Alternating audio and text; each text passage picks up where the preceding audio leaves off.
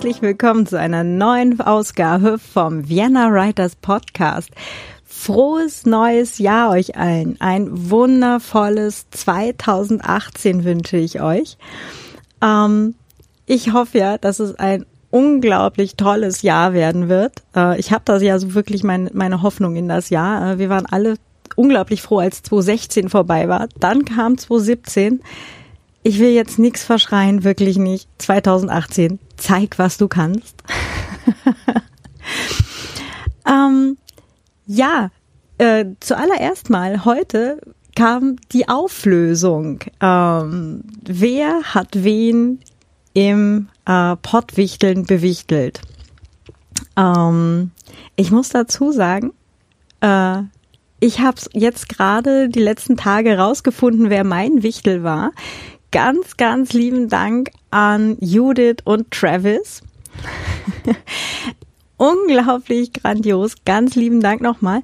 Ähm, das Lustige war, die Judith habe ich jetzt gerade persönlich kennenlernen dürfen äh, beim 34C3, beim 34. Case Communication Congress in Leipzig.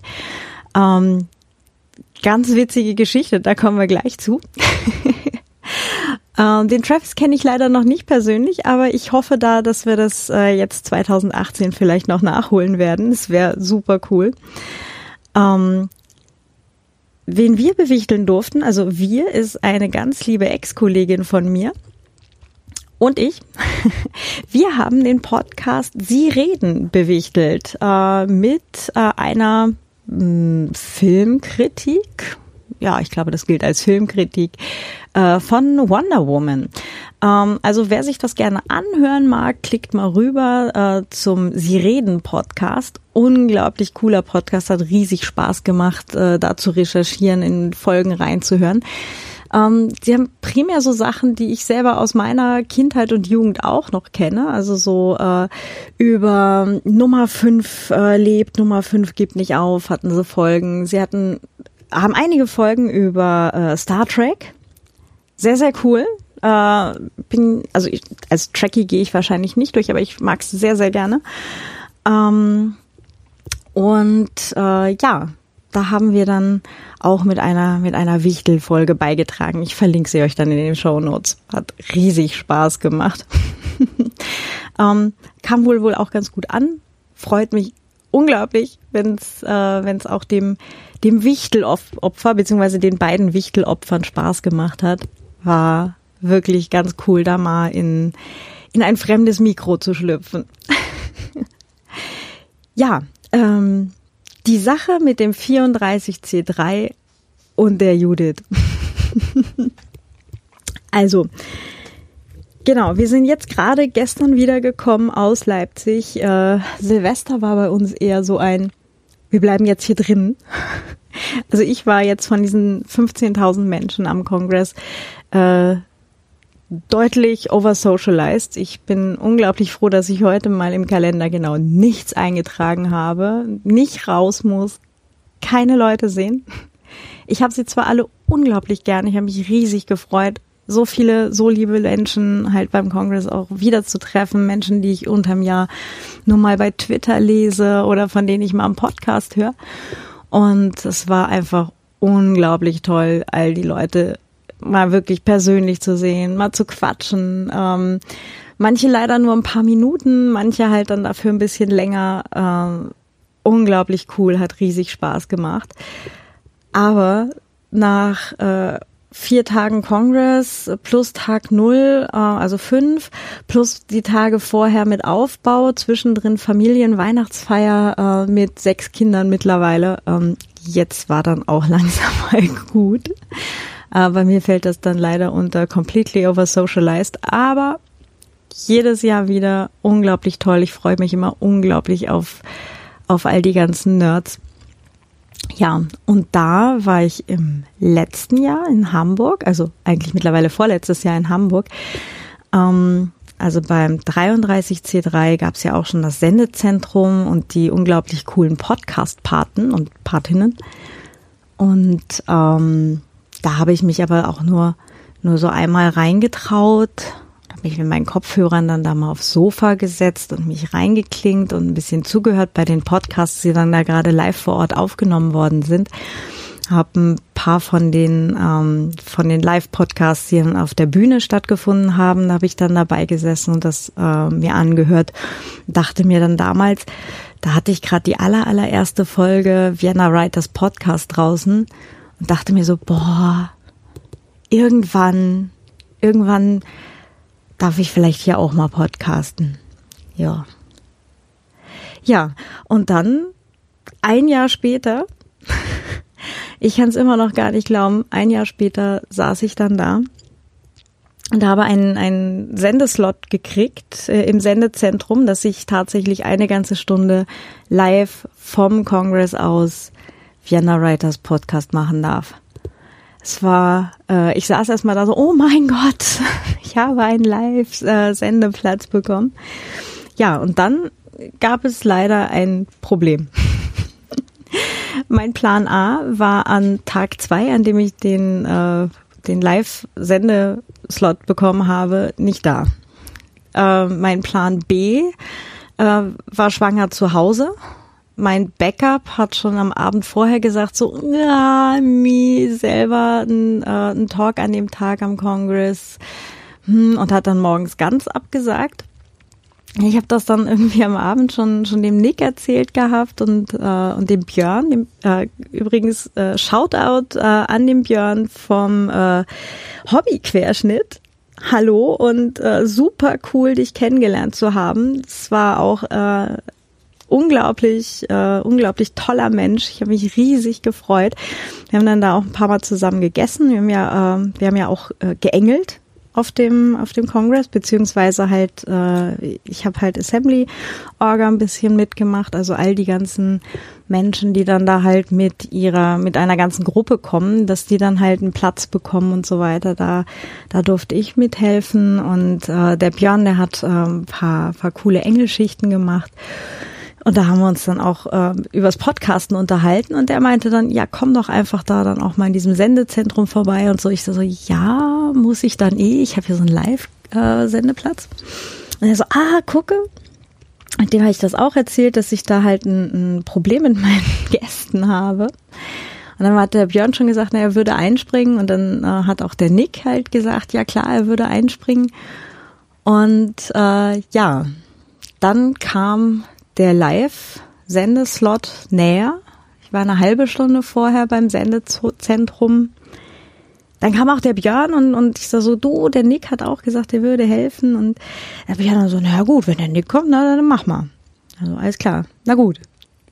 Und dann kam der Nick, beziehungsweise er kam nicht, sondern schrieb erstmal eine Nachricht mit, äh, brauchst mich jetzt da noch? Dann würde ich jetzt so langsam mal irgendwie Richtung, äh, Richtung Gelände. Und ich so, oh oh, das ist noch sechs Minuten hin. Aber er war dann tatsächlich pünktlich da und in der Zwischenzeit, weil ich äh, etwas panisch war, war dann da noch die Judith. Und die Judith, die saß da eigentlich an dem Techniktisch und sollte äh, für meinen Sendeslot eben da die Technik machen. Ähm, ich war so, magst du nicht eigentlich gleich mit, äh, mit podcasten? Ich hätte eigentlich ganz gerne noch, einen noch einen zweiten Gast da. Und ähm, ja, so kam das, dass ich dann eine etwas sehr, sehr spontane Sendung, äh, die dann auch gleich etwas holprig anfangen wird. Ich entschuldige mich mal dafür jetzt schon. Ähm, mit der Judith und mit dem Nick hatte. Ähm, der Nick, Nick Farr, ist ähm, eigentlich aus New York und lebt jetzt mittlerweile seit ein paar Jahren in Mexiko.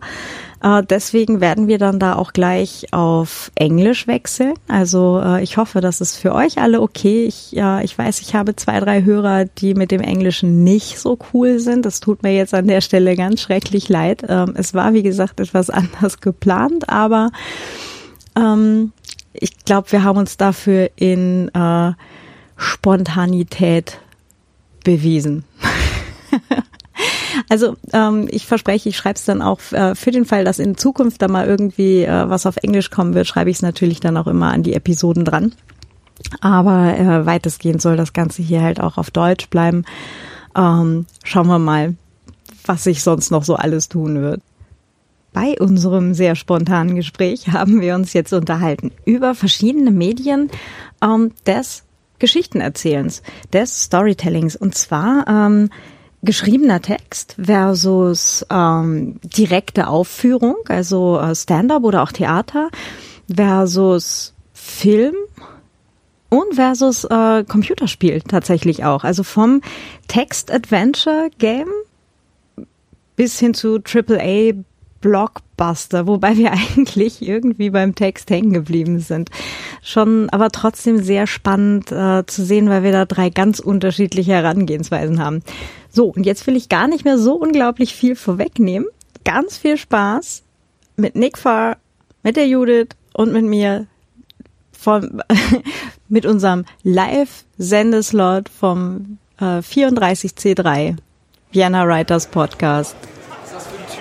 Ja, schönen guten Morgen hier vom Chaos Communication Congress live heute aus Leipzig.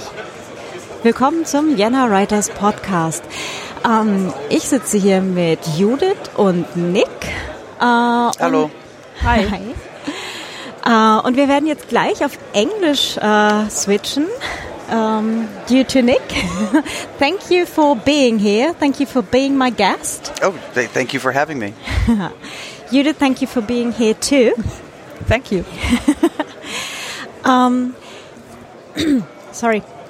Okay, uh, what we will talk about. Um, we, we talked yesterday, just uh, briefly, um, about the, um, the differences between books like uh, written text between uh, uh, or versus um, um, storytelling, like uh, in a theater, or so or in a stand-up comedian, or uh, versus uh, movies, cinema.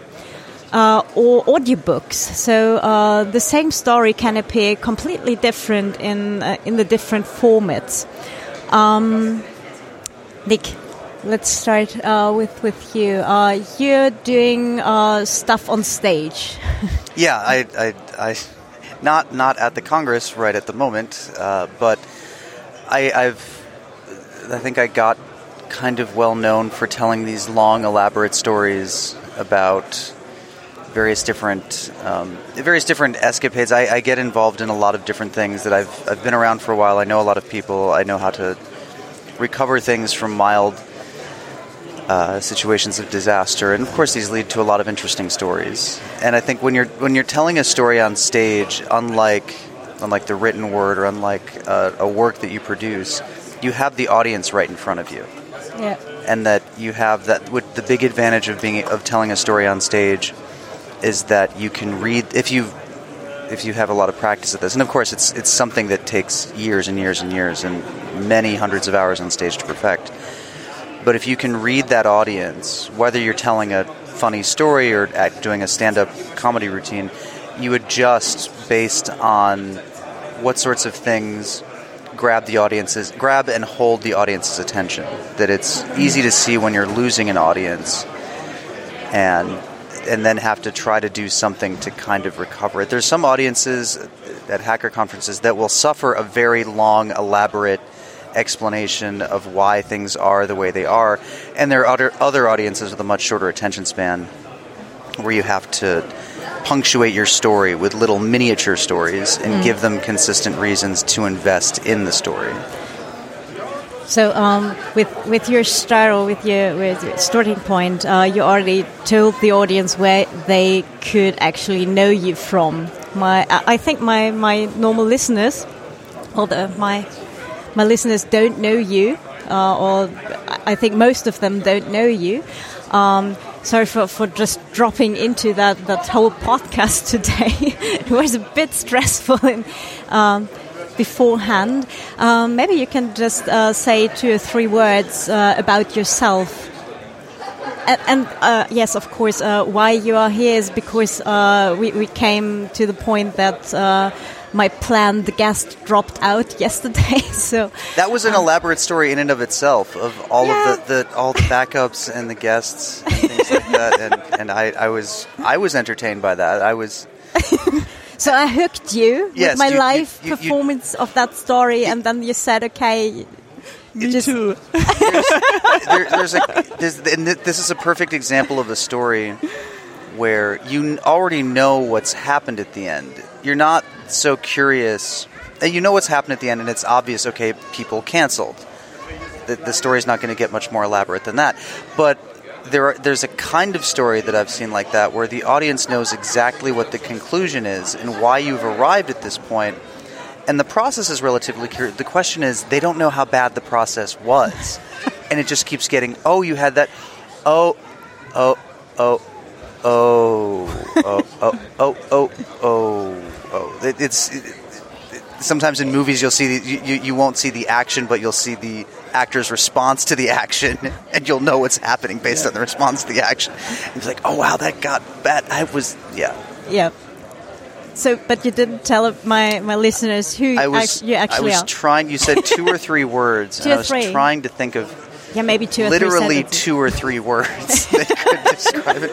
Maybe, maybe chaos event MC. Okay. That, that's that. Well, I.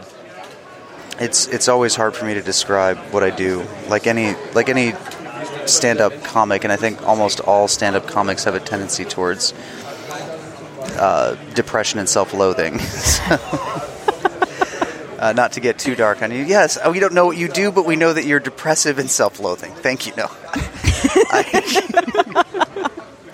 Uh, no, I've I've been I, I've been involved in events in the global hacker community for 20 years at this point. point, and I, I've never come with just a straight project or a straight role. I've always been kind of a facilitator for many different things, and part of that facilitation role means that uh, means that I've been um, on stage quite a bit. I think. Es ist okay, dass das bei mir gerade passiert. Es ist eh gerade so ein spontane Geschichte. Alles gut. Es ist so verrückt. Ich sitze gerade hier und denke mir, was mache ich hier? Das reicht mir die ganze Zeit. okay, stream on again. Great. Okay, we're okay, back. we're back. Hooray! Uh, yeah, it's a it's a bit of a, a spontaneous thing today. So, um, you did. Do you want to say? Well, oh no, sorry, uh, Nick.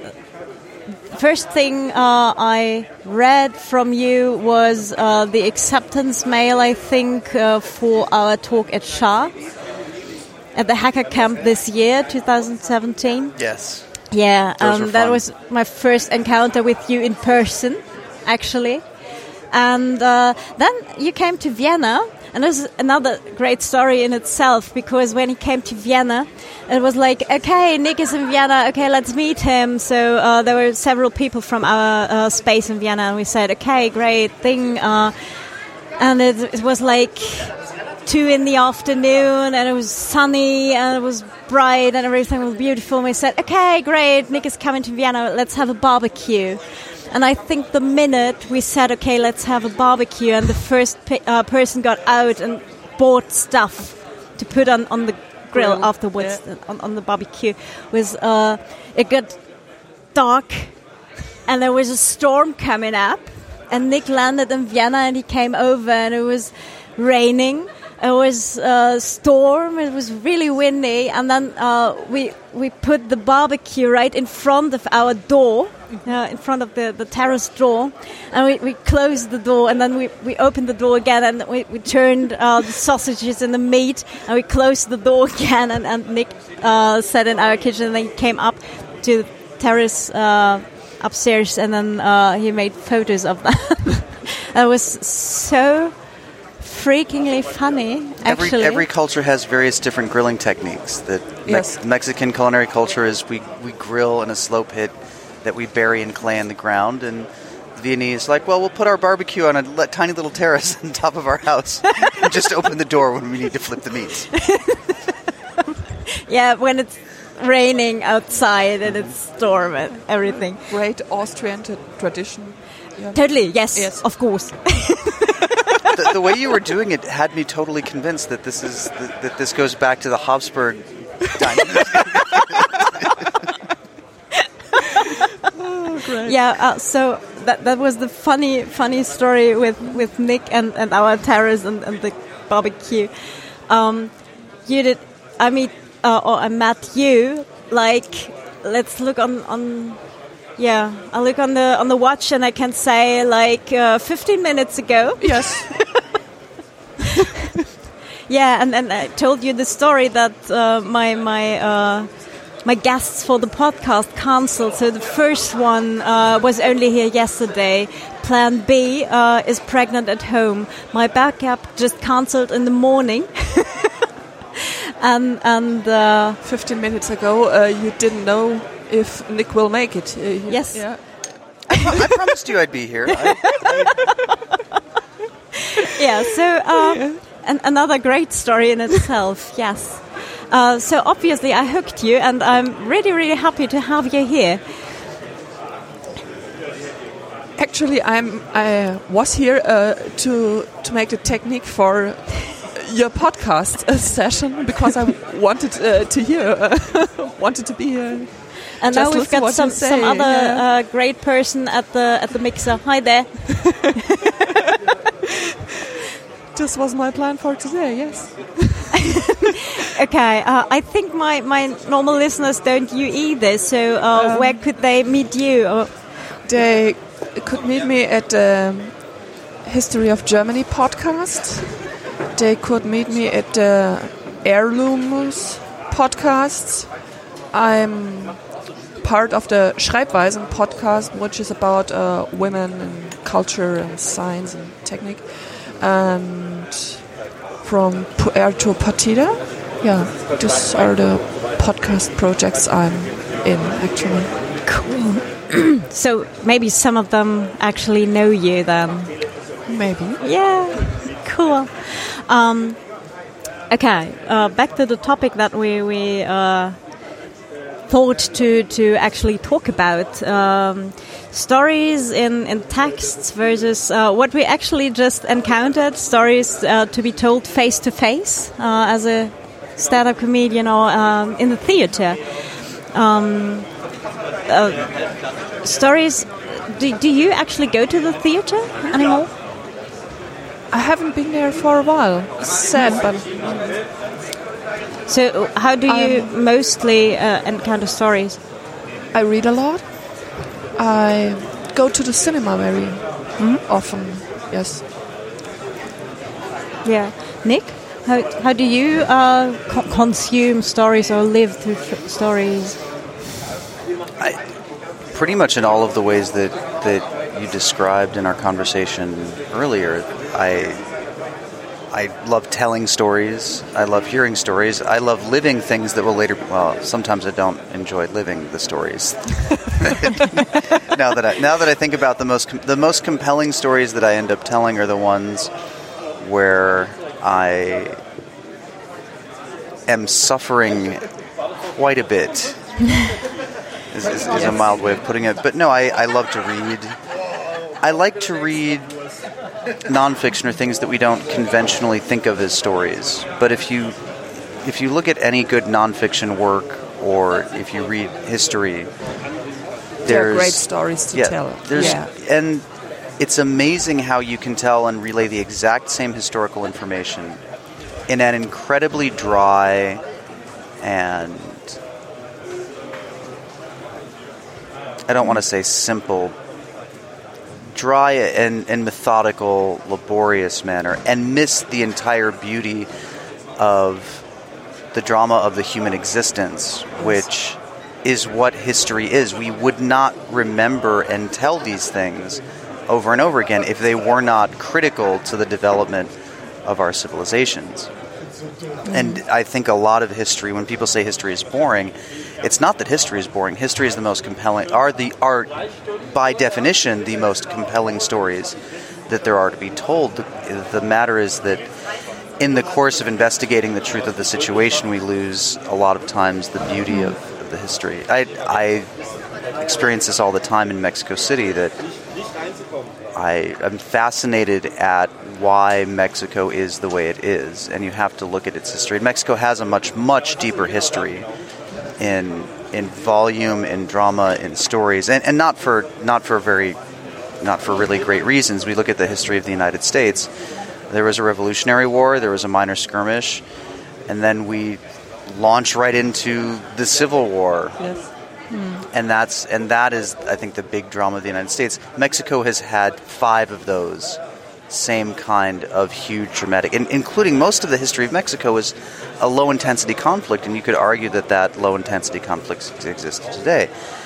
But I I love consuming stories in places that you wouldn't normally consume stories. It's very rare that I'll read a novel, but I love watching. I love watching cinema. I love watching cartoons, and a lot of cartoons that are being produced today. They're little tiny stories told in 20 minutes, and they're self-contained, and they're lovely, and they're perfectly entertaining for children but a lot of those that are being produced today, and I think a lot of the classic ones that are produced that we still watch from you know the 30s, the 40s, and the 1950s, all of those little mini episodes are developing characters over in, in small ways over short periods of time, and then you see a lot of these story arcs hmm. come out over the course of dozens and dozens and dozens of episodes. That you'll see a character introduced in, let's say, episode 25 and we don't hear from that character again until episode 50 and then maybe in episode 55 that something about that character's backstory will be revealed. And then in episode 60 we'll have a 10 episode arc explaining that character even more and i love how it seems every day we're finding a new way to tell stories and layer many stories within stories in many different mediums. And I'm not even getting into video games yet, where you have you have stories that reveal themselves over many arcs, and a lot of the most compelling video games, the new video games that are coming out here, like the kinds of games that I play when I have the time to do so, are built for you to construct your own story within a set of other parameters. Mm-hmm. And while the mechanics of the game might be relatively fixed and they're endlessly discussed on Reddit and other places like that. If you lose yourself in the beauty of the game mechanics, what you're really doing is you're constructing a story. And like any story, all of your actions within the game and within the mechanics of the game have their consequences. And the intelligence of computer players Hmm. are such now. And I think the most compelling games that are being designed right now are not where you, are where you cannot predict the behavior of the computer based on your own actions. And that those lead to interesting stories where you're, yes, you have many other different players in the game, and those players are computer players, but because AI has gotten so good, you have to relate to them as you would relate to perhaps a regular player, that computers are not as coldly rational. Yeah, in, the, um, I had a, a pretty interesting uh, talk with uh, some people from the um, Critical Game Lab at the University of Klagenfurt, um, and they're um, yeah doing some sci- scientific work on um, storytelling on uh, on computer games as as such and especially on storytelling in computer games. And uh, they were saying, okay, uh, this is this is not a new form. Uh, we have them since the the 90s or even earlier. But uh, the the computer games where you actually live a story, um, they they are actually quite popular. Uh, by now, so uh, it started with some some pretty interesting um, text adventures where you had uh, text, not such much, uh, so much uh, like um, uh, pretty graphics and stuff and 3D animations and everything, but you had those uh, text-based. Um, was it? Um, Text-based adventure games. Thank you. I forget yes, what the- that was the word. Sorry, I'm still in, in need of coffee here. And, and you have a lovely mug from the, The Coffee Nerds. Coffee Where are the coffee nerds? Upstairs. upstairs in this building. Upstairs in this building, yes. This- we have to way? go there after that, Yeah. uh, after our session here. Yes, Yeah. we will do that. Uh, I owe you at least a coffee, obviously. It's in, in fact my first coffee. It's I Yeah, have the I- same. I'm- I, because I A brought bottle here. a coffee from Mexico for the explicit purpose of comp- of entering it into competition with the wow. coffee nerds. Okay. It's a it's a I, I drink way too much coffee in Mexico City. too. But another thing about setting the background of this the podcast and story, and I know other podcasts have been telling it, but the size of this gathering is uh, well, you can't in in Hamburg you could say oh they're upstairs and down the hall or they're upstairs by you know uh, by hall one and you could locate people very easily here yeah, and I was here for setup, and there are still places in the building that people tell me exist and are a thing, and I. I look at the, at the application and I, Yeah. I still have to figure out where these I, and I've never I've walked Yes. I know what you mean. I'm totally overwhelmed because um, it's my first congress, Oh, okay. Um, and I and it's a really big one a then. day uh, before yesterday. and F- was- 15 oh. 15,000 sold tickets Yes. and it's uh, the the Messe Leipzig and it's really big and they're really long ways and you have to really make your ways here and find your ways to wherever you want to go yes When I first arrived, I think I took the longest possible way here. One around Okay. the corner. We- we'll have the way to the coffee nerds right after after our talk here yes yes. Uh, shortly back to the to the computer games. We're having lots of computer games here too, but uh, the the text-based uh, adventures. Um, there are still some some of them today. Actually, I just uh, talked to someone uh, like two days ago here. Uh, well, two or three days ago, like uh, well set up, and uh, they still maintain a server with, with a text-based. Uh, Adventure game, and I was like, "Oh, really? They still exist? It's pretty cool." Yeah, of course, why not? I mean, there are uh, books. I don't know uh, the right word uh, right now, where you can start your reading and then you can make decisions uh, to. Uh, choose your own adventure games yeah, or choose Yeah, your own uh, adventure books yes. where, where you where you Genau. read the first couple of pages and you say if you want to do this you- go to this page if you want to do this Re- yeah. go to Yeah. that page Yeah. I just Yeah. read them page by page. I, I, I, did the wrong thing because, and it was because tracking this tracking the many different threads of stories Yes. in those books and reading them cover Yeah. to cover. Okay, that happened. Okay, whoa, how did that end up happening?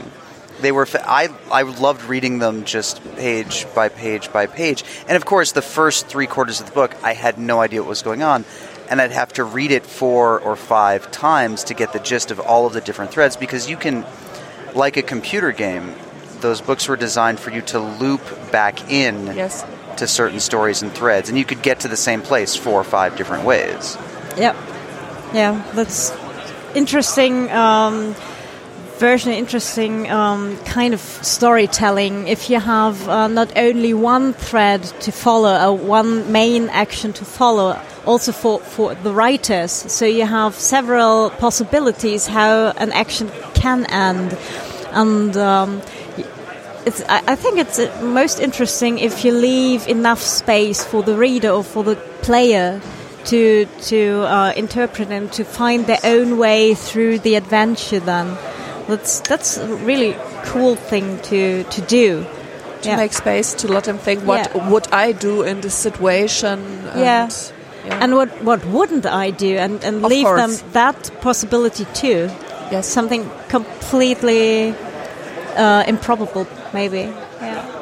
But some people could get that idea and want to do just complete different thing. Yeah. The funny thing about text adventure games, which are still being made, there are platforms for people to make text based adventure games, and it's easier than ever now to make and play text based mm. adventure games. They're, of course, not as popular because people love looking at pretty things and, and, and graphics and things like that. But they're an immense challenge for storytellers. Do you have the kind of storytellers that love setting the scene, that love telling you in great detail about everything in, in the picture?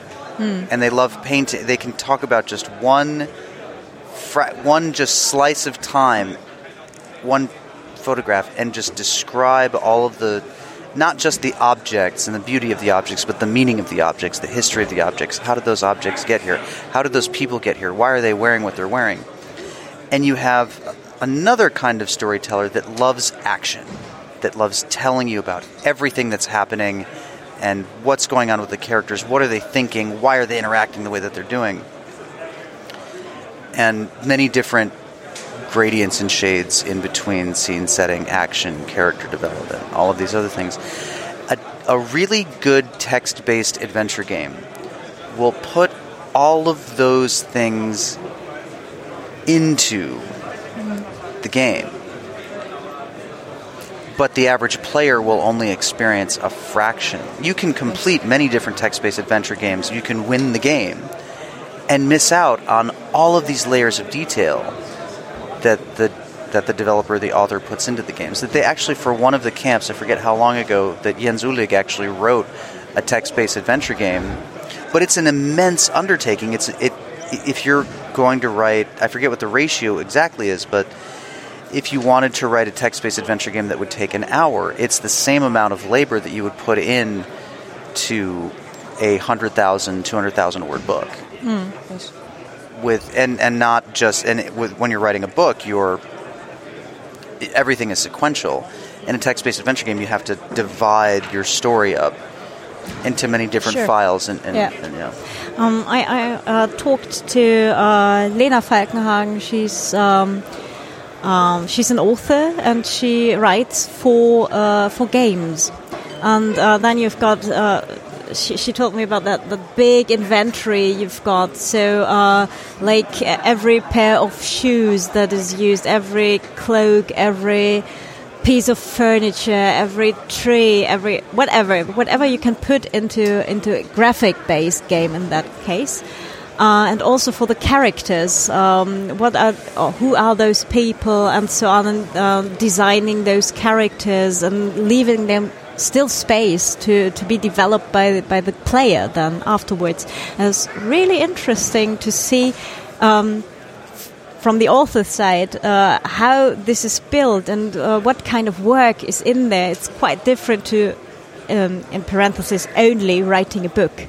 And um, it was really, um, yeah, really cool to see how this this is actually working. And uh, I was really keen to, okay, I have to try that at some point. at some point, I have to really try that out. Um, back to the stories we can we can um, live through in, in games or also in books or in adventure games, text-based games, and also in movies. Um, you said uh, the the history has the the most interesting um, stories to tell. It, I think it was in, in, in Shakespearean times. They had three different uh, flags they put on the theatre. There was a um, a white one for uh, for comedy, a black one for tragedy, and a red one for bloody history.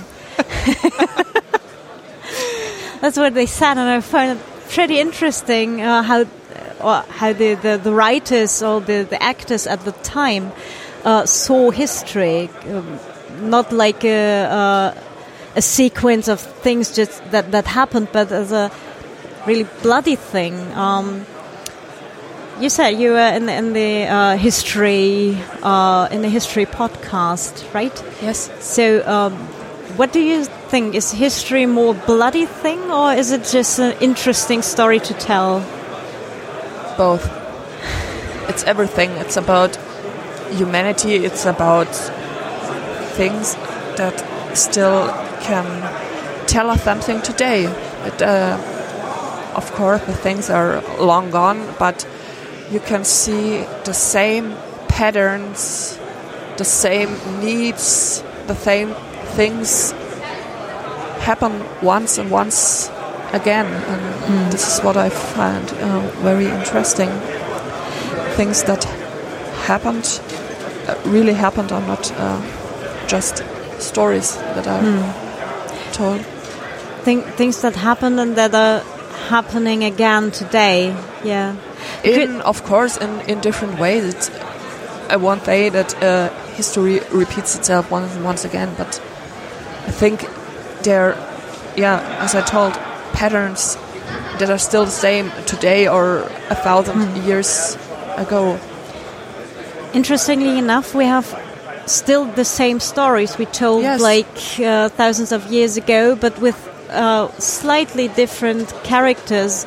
But the, the, the main archetypes are still the same. So Of course, it's always about love. It's about death. It's about friendship. friendship. It's Yes. about family. Yeah, trust and betrayal.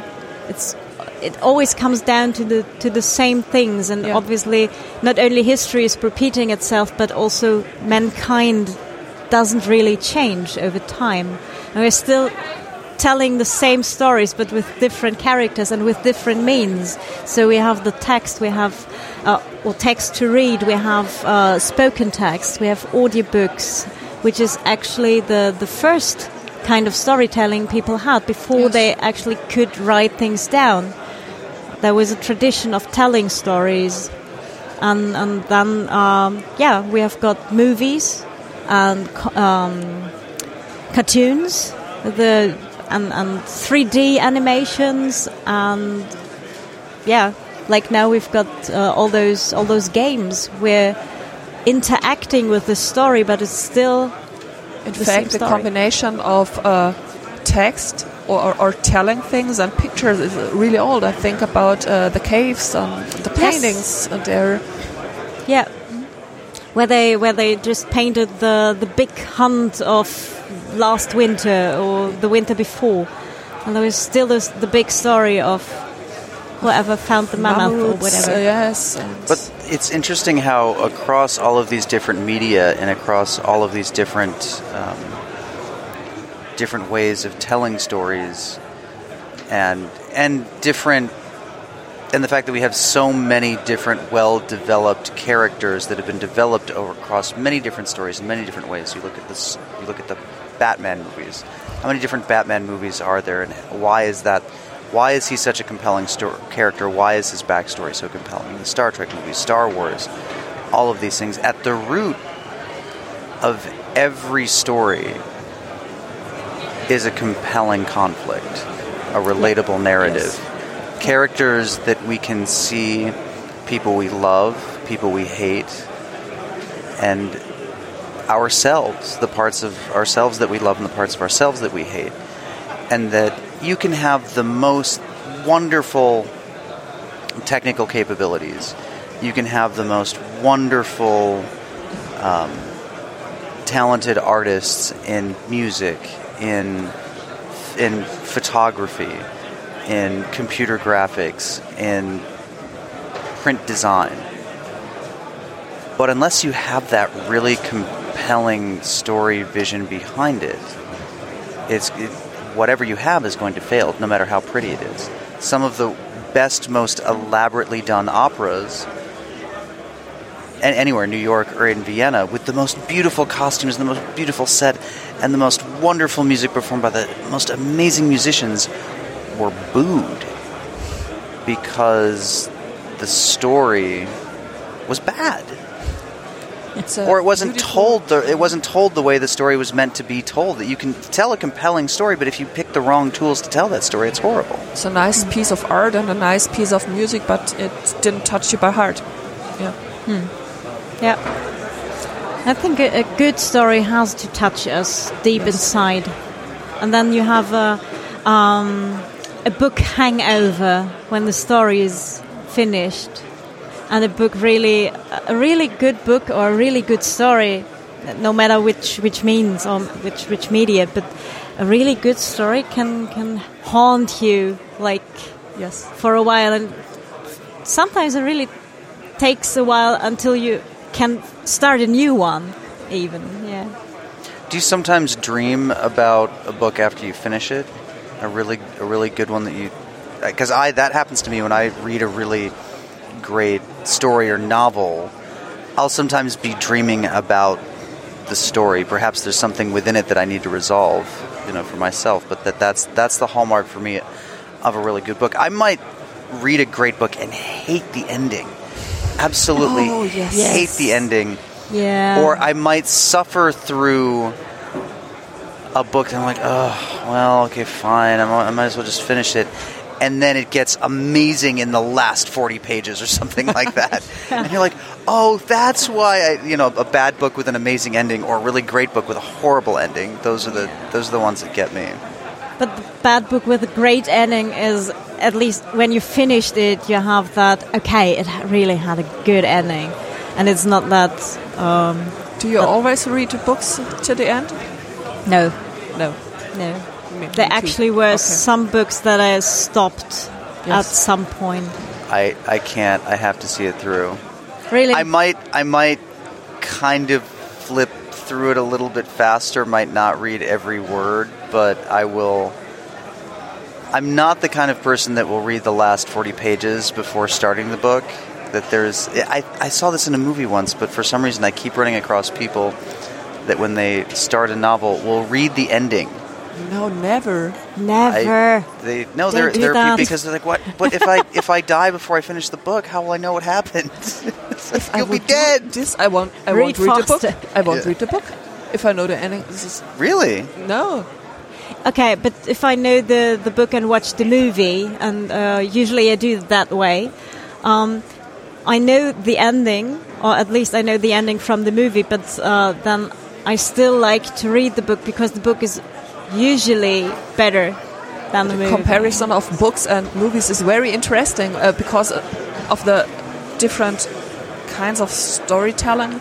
I often uh, have a problem. I read the book and uh, I imagine places and people and how things are going to be, and then I see the movie and I think, what?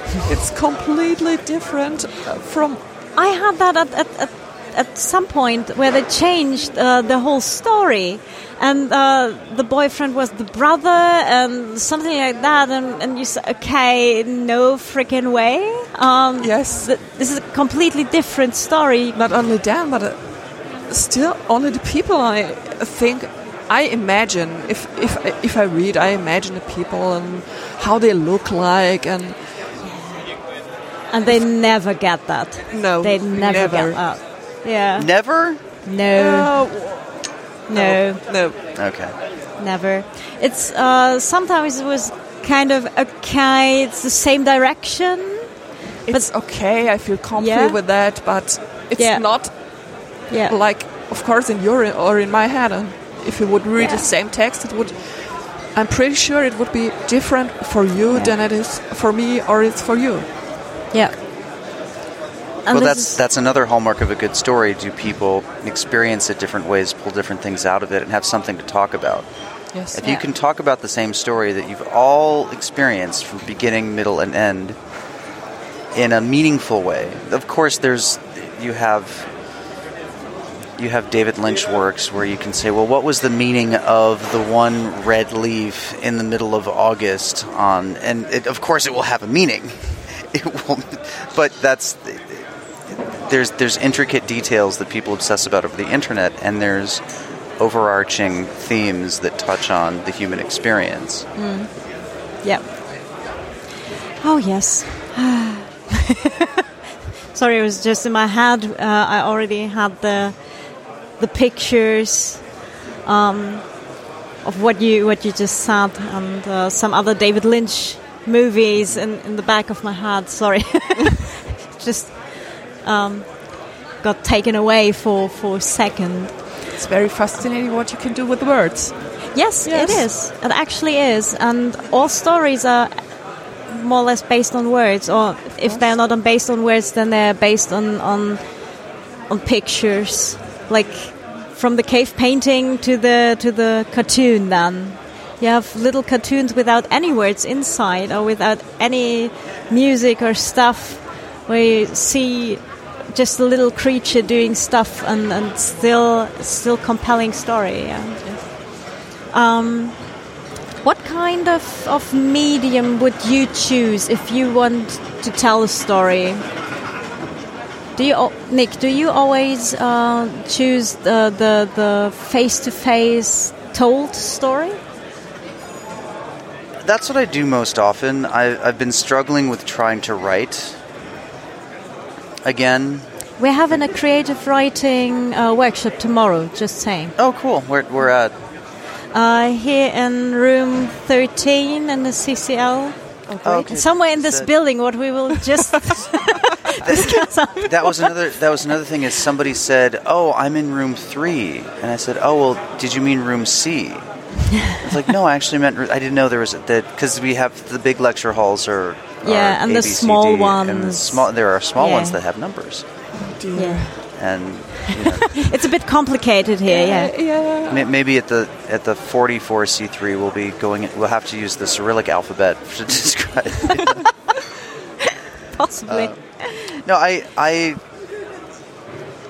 telling stories face to face comes most naturally to me, and I I enjoy it because it's a way of relating to people without while it's a way of relating to people and being intimate in a way without being vulnerable. That story storytelling are, are a great way to reveal things about yourself without at the same time conceding a certain amount of vulnerability. And as a performer, even in my average interactions, that I think I, I've gotten to the point now where, because of all of the all, all of the histories and all the things that I've been involved with, and how, for various different reasons, they they have blown up and become almost mythical. That it's it's a way of uh, that I'm that I am not me when I'm here. I'm I'm merely a character. And what keeps me compelling is that every time I come back, a person will interact with me as if they're interacting with the character that they've known. And I think this happens in any big, any scene where you meet once a year and where you have things that are growing that that you will just have these people who are real people, but because they're because they happen to be scene famous or whatnot, you, you don't see them as people, you interact with them as characters. And it's, in my case, it's which character are they interacting with. And I'm always surprising people, which makes me a compelling character, because if a, if a character's development is constantly challenging you, that ma- that's one of the things that makes a character more compelling. Um, And so I, I, I tell stories, and I have a lot of, just because I don't I, I've led a very unrooted existence. That you know, right now I live in Mexico City, and I went straight from SHA, the last hacker event that's comparable to this size that was in the Netherlands in August. Uh, came back to Mexico. There was a small earthquake, and so we went to the areas that were affected by that small earthquake. I went to another conference here in Europe, and then the big earthquake in Mexico City happened, and I came back. And that in that in these short few end of September, October, November, December have accumulated a, a number of stories, many of which are very gruesome and very uh, that that the impact of them on other people is lost on me because I've lived it and I've processed it in a certain way. And when you're talking about uh, I, I don't know how to quite go into it without being dark here, but when you're talking about talking very casually about how you would hope to run across a pelvic bone because at least that will give you a much stronger, cleaner DNA signature to be able to tell a family member that, oh, okay, yeah, they definitely died in the building. I forget that that's a really dark thing to say to people. that that's actually really gruesome. Yes, um, But that but that was a that was a fact of life when we were Yeah. doing this work. and it's not that gruesome for crime authors, so uh, I'm I'm not that uh, And- shocked by that. Right, and that and that's the thing when you're when you're a crime, but when you realize that oh these are families that are waiting outside that have no idea, like did they their relative this that was the gruesome part about where I was working is it was an office building that yeah.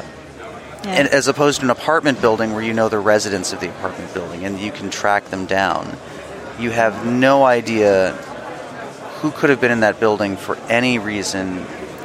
They, they could have been, they might have had to go look up their birth certificate or figure out something of the tax declaration. You're not going to tell your loved ones, especially loved ones that you're estranged from. And that, that's another thing about big cities is people are sometimes estranged from their families and don't always have contact. And yeah. it takes a cataclysmic event like this to, to bring people back. Yeah. Long story short, call your mom, hug your kids. Actually, yes. And it's a pretty different thing to, to write about it and, and kill people and characters in the book versus actually seeing that and living that and, and having that in your in your real life all around you. It's a pretty different thing. And nobody and no crime writer actually wants to encounter what they're writing. So it's really Sure different. that that's actually one of my favorite kinds of sadnesses is is talking to an author after they've killed off one of their characters, especially a character that they loved. Hmm. And that they'll and that's the the great part about writing is that you can take it back. It's like, "Oh, I decided not to kill them." And then, "Oh, wait, no, I actually really had to kill them or the story doesn't make sense." yes. Um, what kind of, of media would you choose, Judith? Interesting questions. Not long uh, ago, I would have told you text, of course. This year, I started podcasting more recently, and I see how things are going to change from the written text uh, to to the spoken word, which is much more interesting for me to have inter- interaction with the, with the people to see how one story changes with the view of the people who look at it. It's quite interesting, in my opinion. Yeah.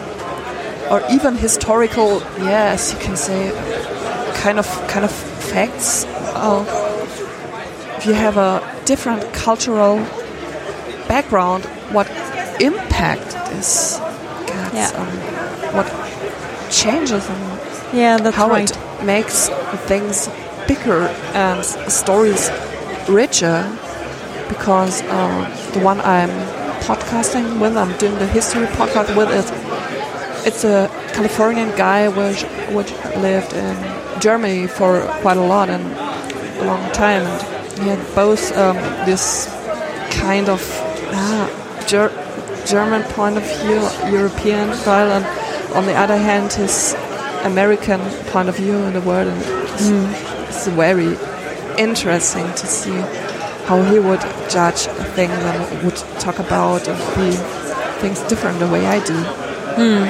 Yes, and and stories can uh, get a, um a quite different, not not meaning, but quite a different touch to it, depending on the medium you choose. The different balancing, Yeah. What you put your focus on. Yes, Yes. and and uh, um, uh, I talked to Björn yesterday, and um, he said uh, because uh, he had an accident and stuff and can't read books, long texts anymore, and he switched from books to to audiobooks, and uh, audiobooks are not the same as the written text. No. So you have the written text, and you can just drop into the story and just uh, be and live in the story, and then uh, after a few hundred pages, you just uh, close the book and, and try to come back to, to your living reality. It's like diving up. yeah. Yeah. and it's not the same for audiobooks. Even No. if the if the speaker has a really good voice and you love to listen to him, to him or her, but um, it's not the same thing than just reading through it and just dropping into the into the story. Yeah. So you, you have a quite a different touch to it, quite a different. Um, yeah. I don't even have a word for that. Nick, can you help? I would I would say feel it has a different feel to it, which Yes. is a Yeah, that's that's, the way I that's that's probably it. yeah. Okay, uh, I think we're nearly out of time. Dear, how did that happen? um, Nick, where can people find you on the internet? Uh, I guess my Twitter handle is probably the easiest way to, to get a get a grasp of me. It's N I C K F, the number four, R R. The four would replace the A in far. Also, I I would be remiss if I didn't pitch a podcast that I'm a part of. It's called some several ways to die. Oh, no, I'm sorry. It's several ways to live. I messed that one up. it's actually I okay because it's based on a book, Several Ways to Die in Mexico City, and it was called Several Ways. It's called Several Ways to Live. um, Okay. With, with Flow FX Florian. Oh man, I, I I need more coffee. Yes, let's let's, let's go grab some Yes, coffee. uh, Let's have let's some let's coffee. go but, for but that Judith, for where the we coffee find thing. you? On on Twitter, of course. Um, I'm uh, meet underscore Judith. Okay, and uh, yeah, you find me at Kart Zotzman on Twitter. Yeah, I know. I can spell it out if you like. Uh, for, for all the people who are listening in right now. And um, for everyone else, I will put the links in the show notes and uh, also some, some other stuff we just talked about. Uh, thank you really, really, really much for helping out today. No, thank you for having me. This was this was wonderful. Yes. Thanks. Uh, I hope we'll see and hear and read from each other quite soon. Thanks. So. Thank you for everyone to uh, listen in. Danke an alle Zuhörer, dass ihr heute wieder zugehört habt. Thanks a lot and uh, yeah, have a great day here at Congress or uh, wherever you are, whenever you hear that. Thanks and goodbye. Vaya bien. Goodbye. Ja, das war's leider auch schon wieder für heute. Ähm, die Judith habt ihr ja jetzt gerade auch äh, schon gehört, wie sich dann halt erst nach nach der Live-Sendung rausstellte, wo wir jetzt dann endlich mal am nächsten Tag dann ähm, auf dem Café zusammengesetzt haben. Es war äh, zeitlich alles etwas knifflig dieses Jahr, aber wir haben es dann tatsächlich geschafft, wenigstens uns mal auf dem Café zusammenzusetzen. Ähm, die Judith sagte dann, ach ja, und äh, mein Podcast-Partner, der Travis, der ist ja leider nicht da. Und ich so so, hm. Sie sagte Travis, sie sagte Podcast-Partner. Moment. und ähm, und nachdem ich vorher schon den Tipp gekriegt hatte, dass mein äh, mein Pottwichtel, mein mein Wichtel halt äh, zumindest ein Teil von zwei Teilen ähm, am Congress ist und ich doch noch mal nachhören sollte, dass äh, dass ich äh, vielleicht, wenn sich's ausgeht, halt mit der Person dann irgendwie vielleicht noch mal irgendwo mich kurz unterhalten kann, weil es ist ja total doof, wenn du zeitgleich auf einem Kongress bist und dann halt nicht mal selber Danke sagen kannst. Ähm, nachdem ich den Tipp gekriegt hatte und die Judith das halt gesagt hat, dachte ich mir so, aha. ja, ähm, wie viel Zufall kann es geben? Ich meine, ich glaube grundsätzlich nicht an Zufälle, aber das war dann schon sehr, sehr, sehr cool. ja. Äh, übrigens am, am, auch am, am Tag drei, also dem Tag nach dem Podcast, hatte ich dann noch eine Session, eine self-organized Session, Creative Writing. Uh, Let's Hack Words. Uh, normalerweise mache ich ja immer das ganze Nerd-Zeug, sowas wie uh, warum man jetzt nicht Google Docs als äh, Collab-Tool für Autoren nehmen sollte oder warum man um Gottes Willen never ever auf einen Werbebanner klicken sollte oder auf Spam-Mails. Das mache ich ja normalerweise mit Autoren oder bei Autorentreffen oder ähm, äh, ja. Und ähm, jetzt habe ich das Ganze mal umgekehrt gemacht und habe mal das ganze Kreativzeug, also was halt so in eine Stunde passt, außer, außer Free Writing und ein bisschen aus dem Nähkästchen plaudern war dann halt auch ein bisschen eng, aber eine Stunde äh, kreatives Schreiben für Nerds. Und das ist auch super cool angekommen. Also es waren äh, in diesem Raum, ich habe mal einen Raum für 20 Leute gebucht. Da waren dann 36 Leute drin, saßen alle auf dem Fußboden und schrieben dann so, so wild, wie sie konnten. Das war unglaublich geil und ganz viel positives Feedback bekommen. Und ich glaube, das müssen wir dann nächstes Jahr beim 35C3 auch wieder machen äh, freue ich mich auch schon unglaublich drauf und äh, bin schon ganz gespannt, was das dann alles werden wird. ähm, ja, bis zum 35C3, der ist ja dann wieder Ende Dezember. Es sind noch ganz, ganz viele andere Chaos-Events, wo ich natürlich auch wieder da sein werde. Äh, hoffentlich, also zumindest mal so in der Jahresplanung.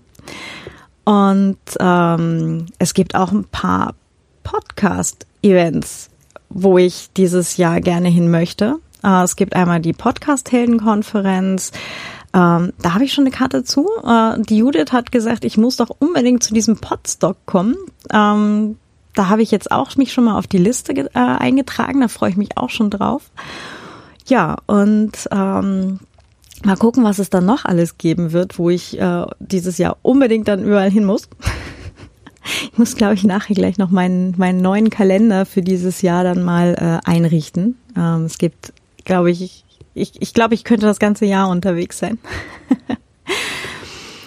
ja, und ansonsten wird das hier auch ganz, ganz aufregend werden in, in Kürze. Äh, und zwar geht's um das Thema Going Pro. Ja, 2018 heißt es für mich Going Pro. Und zwar sagte ich ja vorhin schon, eine ganz liebe Ex-Kollegin von mir hat äh, mit mir zusammen den Sie reden Podcast bewichtelt. Und ja, ich habe glücklich gekündigt ähm, und freue mich schon unglaublich darauf, jetzt dann irgendwann im Frühjahr dann tatsächlich wieder selbstständig arbeiten zu können. Und da wird äh, Podcasten auch dabei sein, da wird ganz, ganz viel kreatives Schreiben dabei sein und ähm, ja, schauen wir mal, was, was sich dann noch alles ergeben wird. Äh, ich habe schon mit einem ganz lieben Freund von mir ausgemacht, der auch selbstständig ist, dass wir uns jetzt hier im, im Januar mal zusammensetzen und quasi ein, ein Produktdesign-Hackathon machen. Mal gucken, was uns alles Spannendes einfällt. Und äh, ihr werdet dann alle mal live dabei sein, also oder zumindest äh, wann auch immer ihr den Podcast hört, weil ich werde natürlich auch äh, von meinem Experiment Going Pro berichten. Das wird dann so quasi die Season 2 des Vienna Writers Podcast. Da wird es dann auch ein bisschen, äh, zumindest ein bisschen äh, professioneller zugehen.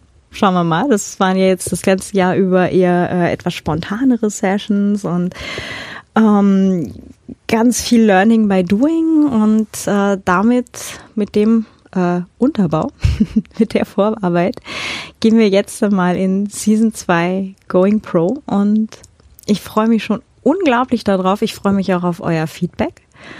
Äh, immer, immer gerne per Mail, per Twitter, äh, wie ihr mögt.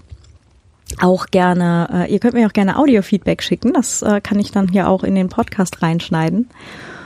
Und schauen wir mal, wie das Ganze dann sich gestalten wird. Also der Vienna Writers Blog, den gibt es ja seit Januar 2007. Mein Gott. äh, Vienna Writers Podcast seit Dezember 2016 und äh, Vienna Writers Business. Keine Ahnung, wie es dann heißen wird. Äh, das muss ich jetzt dann auch demnächst mal festlegen. Gibt es dann ab Frühjahr 2018 zu hören und zu lesen und live zu erleben und überhaupt. Genau, wir hören uns ganz bald wieder. Äh, ich mache jetzt hier mit dem Vienna Writers Podcast eine kurze technische Pause. Ähm, gibt dann so Sachen wie ein bisschen neue Musik und ein paar Jingles und überhaupt und eine Planung. Es gibt dann hoffentlich demnächst einen Redaktionsplan. Ähm, ich hatte sowas ja schon mal. Und dann äh, hatte ich einen 40 Stunden Dayjob äh, oder beziehungsweise mehrere davon äh, nacheinander und Jetzt versuchen wir das Ganze nochmal in ordentlich. Naja. Oder um es zu zitieren, äh, jemand äh, aus, äh, aus dem Chaos Computer Club sagte ja, wir sind hier ja auch nicht beim ordentlichen Computer Club. Also mal gucken, wie, wie ordentlich das werden kann, wenn das äh, nicht nur äh, Chaos-Umfeld ist, sondern auch noch kreativ. ähm, Ihr seid dann hoffentlich alle wieder mit dabei. Ich freue mich schon unglaublich darauf. Ich freue mich darauf, äh, ein ganzes Teil von euch, äh, wo auch immer, übers Jahr zu treffen, ähm, mal kennenzulernen, wie ich noch nicht kenne. Und wünsche euch ein ganz frohes, ein kreatives, neues Jahr und äh, für uns alle, dass es ein friedliches solches wird. Habt einen ganz wunderschönen Tag noch und wir hören uns bald wieder. Bis bald. Eure Claudia. Ciao.